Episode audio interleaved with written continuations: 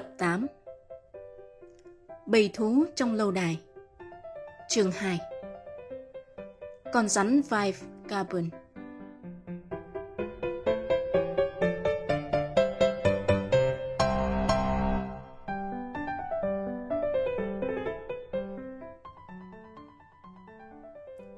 Ngồi trên một chiếc ghế dài trong sân, Gabi đang cúi xuống, Mái tóc vàng óng như lụa chảy xuống vai. Công chúa hôm nay rực rỡ với quần jean xanh, áo phu xanh đẹp như một người mẫu. Tặc răng lên tiếng trước. Làm gì mà mơ mộng vậy hả, tiểu thư? Gabi quay đầu lại. Cô bé nhuyễn miệng cười cho cái răng khỉnh ló ra một chút, rồi thu hồi ngay trong đôi môi nghiêm nghị. Tặc răng liếc nhìn hai bàn tay cô bé và giật mình. Coi, một con chim sẻ xinh xinh nằm rũ rượi với đôi cánh bị gãy. Công chúa mặt buồn thiêu. Tự nhiên nó đâm sầm vào cánh cửa sổ phòng mình rồi không bay được nữa. Mình sợ nó chết mất. Cô bé thay đổi thái độ khi thấy tròn vo bước vào với cái miệng ngồm ngòm sô-cô-la. Cô cố gắng tươi tỉnh. Chúc mừng cậu Clausen, mình đang giữ sẵn quà sinh nhật cho bạn đây.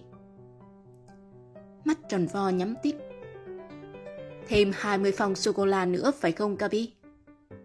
Còn lâu, một tay vẫn nâng niu con chim sẻ. Công chúa thò bàn tay còn lại vào túi áo. Cô bé lôi ra một chiếc kèn harmonica thuộc loại hào hạng.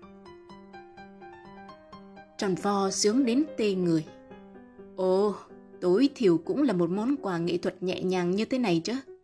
Tặc giang tặng mình sợi dây tập thể thao kỳ cục ghê. Đúng là con trai không tế nhị bằng con gái các cậu. Tặc giang chấm dứt lời tán dương của tròn vo. Định ôm con chim sẻ hoài sao? Mình chưa có phép màu nào. Dễ ợt. Chúng ta bế nó đến viện nghiên cứu chim muông. Ở đó người ta chữa trị cho các loài chim bị bệnh. Ở đó chúng ta sẽ gặp ông Rage. Công chúa đứng lên thở vào. Ý kiến hợp lý. Nhưng ông Rage là nhân vật nào vậy? Tặc răng tư lự. Ông ấy là viện trưởng kiêm tác giả bài báo nói về nạn săn bắn muông thú. Gabi này, mình có chuyện muốn nói. Hắn dè dặt kể cho cô bé nghe chuyện xảy ra trong rừng. Đôi mắt xanh biếc của Gabi long lanh giận dữ. Cô nói như muốn khóc. Thật là hổ thẹn cho tất cả những ai yêu súc vật. Tặc Giang biết không? Mỗi năm có tới 100.000 con hải cầu nhỏ bị tàn sát đẫm máu để đổi lấy 5.000 chiếc áo măng tô bằng da hải cầu. Mình không thể ngờ. Bà quái ghé nhà máy tính điện tử trước khi đến viện nghiên cứu chim muông kho máy tính, đón tròn vo bằng một cuốn sổ lịch với những ghi chú hữu ích. Nó ngồi nghe các bạn xả nỗi lòng rồi gật gù. Bữa nay viện nghiên cứu đóng cửa vì ngày lễ. Tuy nhiên ông Reese có mặt ở đó vào buổi chiều. Nào, tụi mình sẽ làm gì từ đây đến chiều? Colson có vẻ như là kẻ phấn khởi duy nhất trong đám. Nó nói, Tao biết không xa chỗ này có một nhà trưng bày rắn mới khai trương. Tao đề nghị tụi mình đến chiêm ngưỡng. Tiền vé vô cửa, tao bao thầu. Sinh nhật Willie Solik mà. Đồng ý không các bạn? Đồng ý. Con chim sẻ của công chúa trong lúc chờ đi bác sĩ được tạm trú ở nhà Carr. Chưa đến 10 phút, tứ quái đứng ngẩn người trước một tòa nhà lớn treo tấm bảng bự chát. Nhà trưng bày các loài bò sát. Cạnh hàng chữ là hình vẽ một con rắn hổ mang bành Ấn Độ đang lè lưỡi ngóc đầu. Công chúa chắt lưỡi. Ngó, khá rùng rợn. Rắn là một trong những số ít loài thú mình không muốn bắt tay ngoại giao chút nào. Tròn vo chu môi thổi vào cây đèn armonica một tiếng lành lót khiến tặc răng giật thót. Cây thằng, quậy, đáng lẽ Gabi phải thay cái kèn thành một cây sáo trúc mới đúng. Mày hợp với vai phù thủy Ấn Độ thổi sáo cho rắn múa hơn là một nhạc công khẩu cầm. Tư quái bước vào nhà trưng bày, bốn bên san sát những lồng kính. Trong lồng kính là những phong cảnh nhân tạo tương xứng với môi trường tự nhiên của từng loại rắn. Tròn vò chơi với trước một con bọ cạp lửa đỏ rực. Nó hít hà. Hết sẩy. Máy tính điện tử thì khoái ba con cá sấu dài một mét rưỡi hơn ngó dữ dằn ha. Trong hòm kính tiếp theo chứa một con chăn chúa châu Phi uốn éo. Đúng lúc đó, một người phụ nữ tóc vàng từ quầy bán vé đi tới. Chị ta rụi điếu thuốc lá hút dở vào một chậu hoa và chậm rãi mở khóa một lồng kính lớn. Các em thấy không? Ba con thằn lằn Kodomo thuộc giống khủng long tiền sử còn sót lại. Chúng dài gần 2 mét. Không hiểu sao một con lại bỏ ăn. Người phụ nữ chụp đuôi con thằn lằn Kodomo ốm nhách một cách thận trọng. Tôi phải dè chừng hai con thú khỏe mạnh kia. Nó mà cắn là... Chị cho con thằn lằn ốm nhách, nhấm nháp thức ăn như một bà mẹ chăm sóc đứa trẻ dài 2 mét. Tấm bằng trên ngực áo người phụ nữ đập vào mắt tứ quái. Chị tên là Obermuller. Tật răng thăm dò. Khóa thì chắc chắn nhưng kính có vẻ không phải là loại kính chống đạn. Có đảm bảo không chị? Chị Obermuller cười. Bảo đảm chứ, thứ này cũng bền vững như kính xe hơi.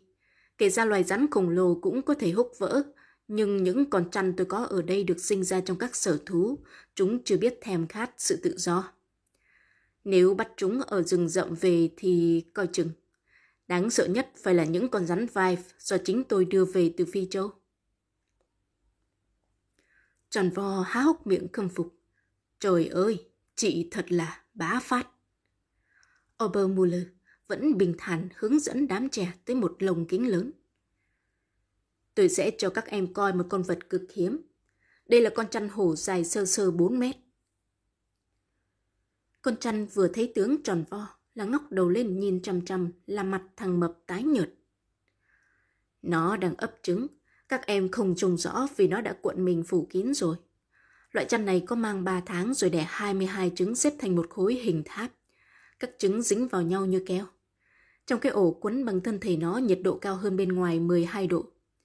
Sau tháng 2, lũ chăn con ra đời. Còn suốt thời gian nằm ổ, chăn mẹ nhất định tuyệt thực. Tròn vo thốt lên như kẻ mê sảng. Còn lâu tôi mới chịu ấp trứng. Thả ấp một bao tạo kẹo sô-cô-la còn sướng hơn. Ô, một nàng cún con tuyệt đẹp. Gabi reo to và cúi xuống xoa đầu một con chó nhỏ nhắn vừa chạy lại. Con chó làm thân với công chúa thật chóng vánh. Nó nhảy dựng hai chân trước lên gối cô bé. Cô bé bắt tay nàng cún tức thì. Em không biết giống chó này thưa chị Obermuller. Người phụ nữ tóc vàng cười cười. Con cho kỳ của tôi hả?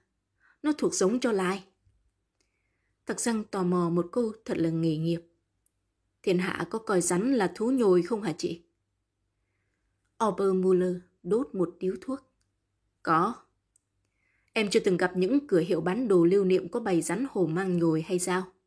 Ở châu Âu, người ta nhồi bông nhân tạo vào da rắn. Dĩ nhiên trước đó phải xử lý da bằng hóa chất để tránh hư hỏng. Ở châu Á và châu Phi, người ta nhồi bằng mặt cưa hoặc dây báo. Một con rắn dài 2 mét đang nghền cổ thắc mắc sau lớp kính. Chị Obermuller nói luôn. Con này độc ác lắm, Kẻ nào sống sót sau khi bị cắn sẽ mù mắt. Ngoài ra nó không đẻ trứng mà lại sinh hạ rắn con.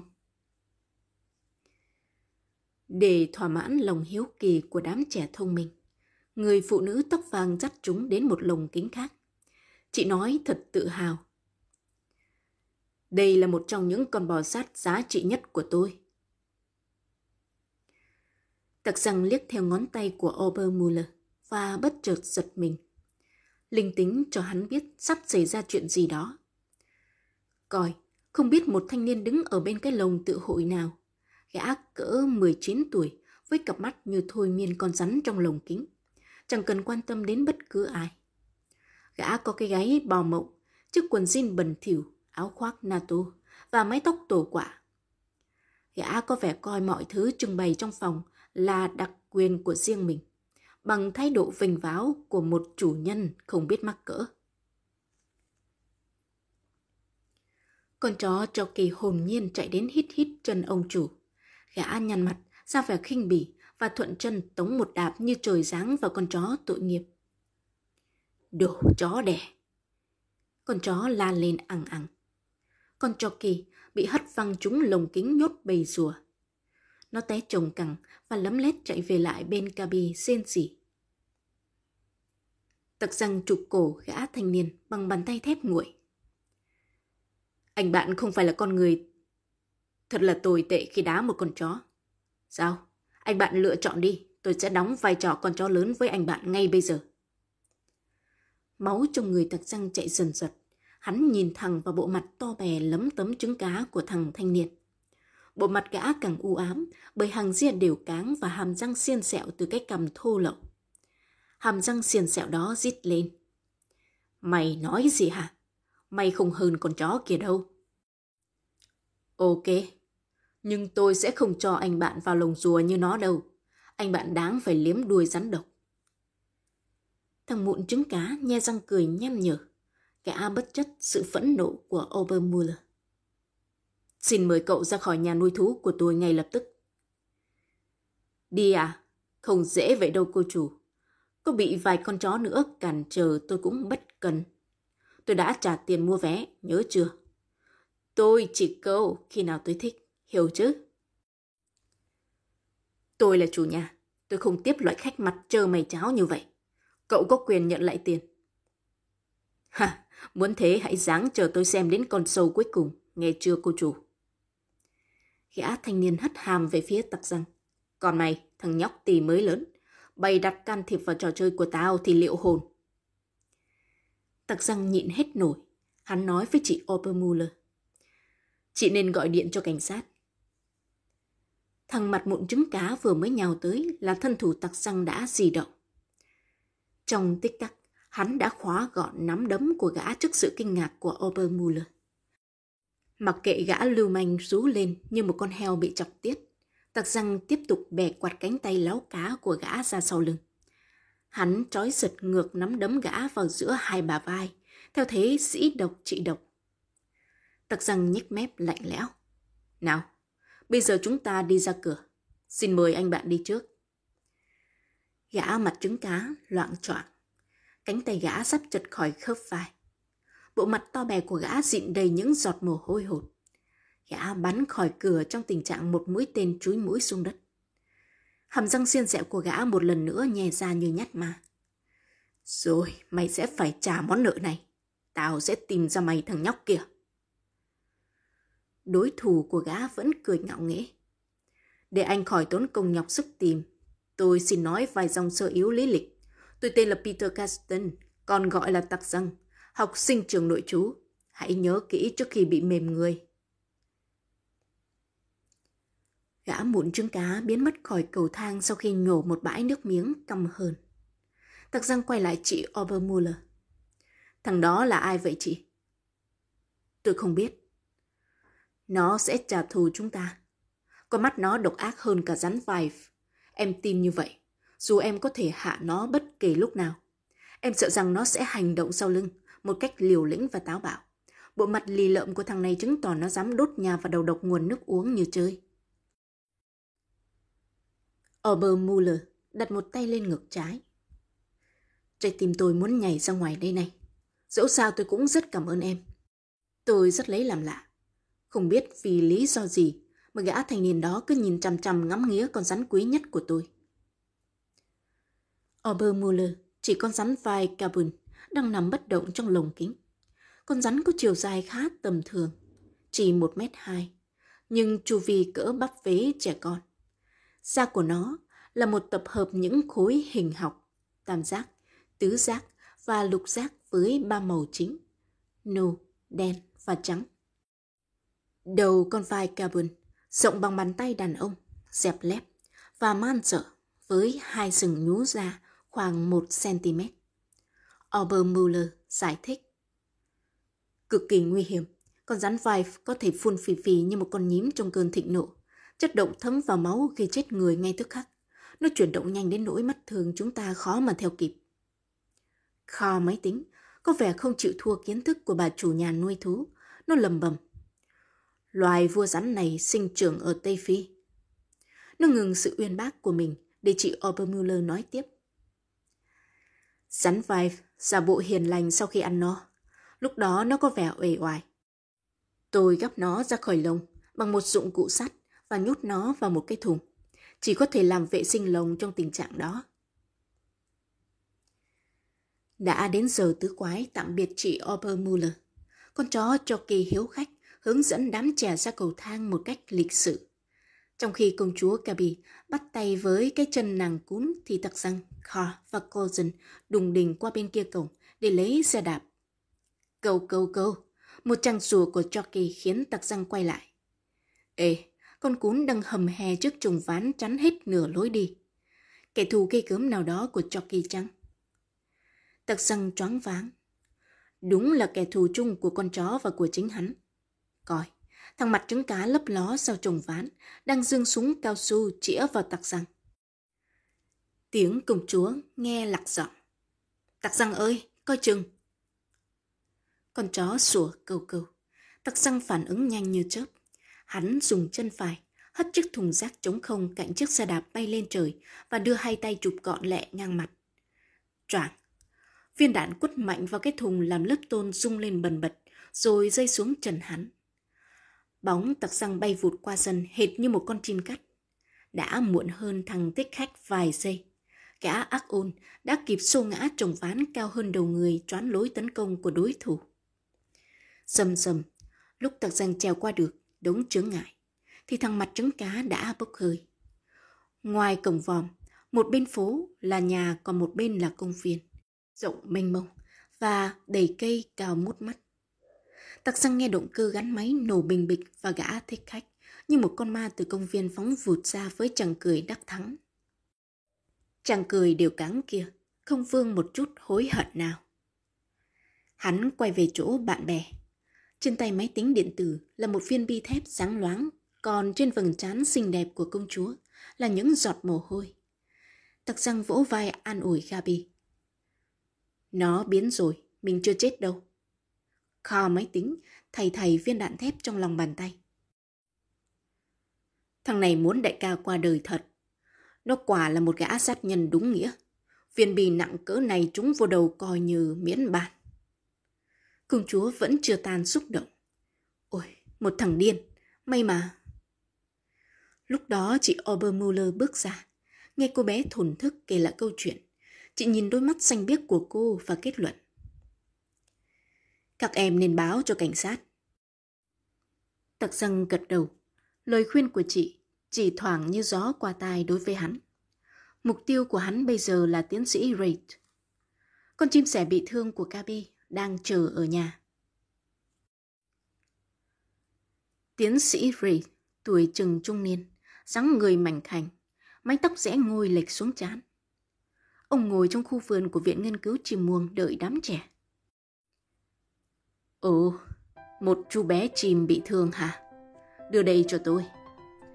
Tắc răng nhân cơ hội này để đề cập vấn đề nóng hổi. Cháu có đọc bài báo của ông viết về tệ nạn săn trộm.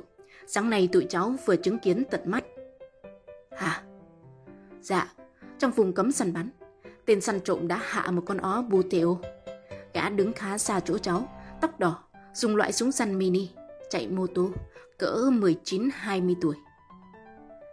Lạy Chúa, cảm ơn các cháu cung cấp chi tiết này. Đúng là bọn kinh doanh cái chết thú vật. Công chúa thắc mắc. Không lẽ bọn chúng thuần túy chỉ vì đồng tiền hay sao hở ông?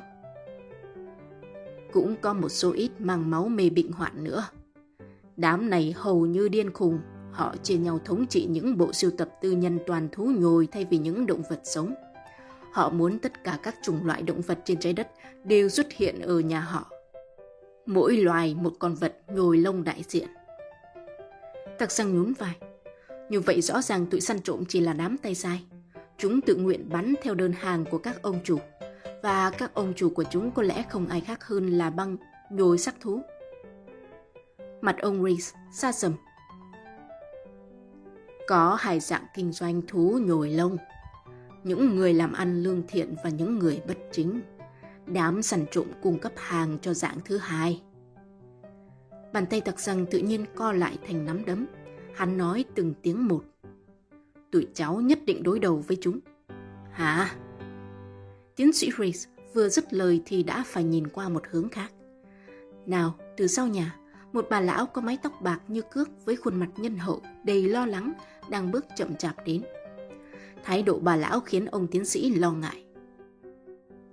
Chào cụ Milhen, cụ thăm tôi phải không?